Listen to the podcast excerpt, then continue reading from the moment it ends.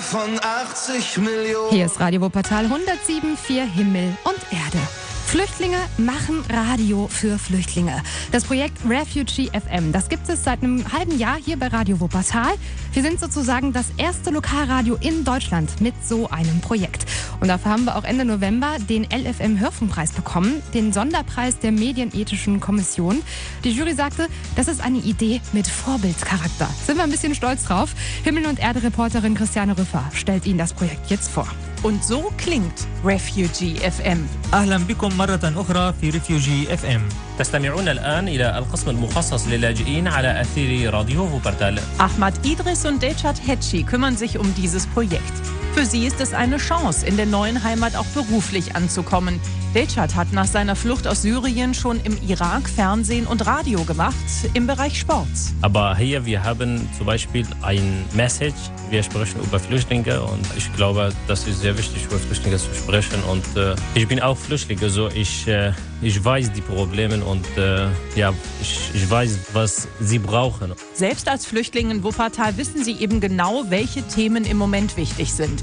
Auch Ahmad hat Medienerfahrung gesammelt bei der UNCR im Libanon.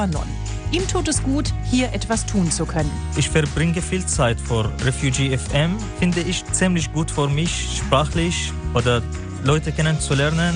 Alles ist gut hier. Beide wünschen sich allerdings, dass Refugee FM irgendwann einmal nicht nur online, sondern wirklich im Radio zu hören ist. Und dass sie mit ihrer Erfahrung einmal einen richtigen Job bekommen.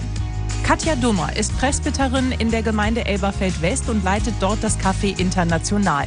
Jetzt auch im Projekt Refugee FM Kontakt mit Flüchtlingen zu haben, bedeutet ihr viel. weil ich das total wichtig finde, dass wir Wuppertal und Deutschland den Flüchtlingen erklären. Und wir haben da ein wunderbares Instrument. Manche Sachen sind viel einfacher zu hören für Flüchtlinge, denke ich mir immer, als dass sie irgendwelche Sachen durchlesen. Auch der evangelische Pfarrer in Wichlinghausen, Thomas Krömer, steht hinter Refugee FM. Er ist stolz auf die Auszeichnung und das Online-Magazin. Ethik eben ohne große Worte. Dass man nicht sagt, wir sind jetzt total gut und fördern Integration, sondern wir machen einfach dieses Angebot. Und dieses Angebot fördert die Integration. Und mit ein bisschen Glück wird auch Refugee FM bald gefördert. Radio Wuppertal versucht Fördergelder einzuwerben, damit das Online-Magazin für Flüchtlinge wirklich weiter wachsen kann und vielleicht dann wirklich einmal on air geht.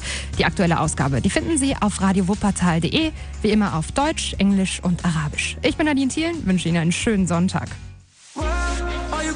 At a distance? All that I'm asking for is forgiveness.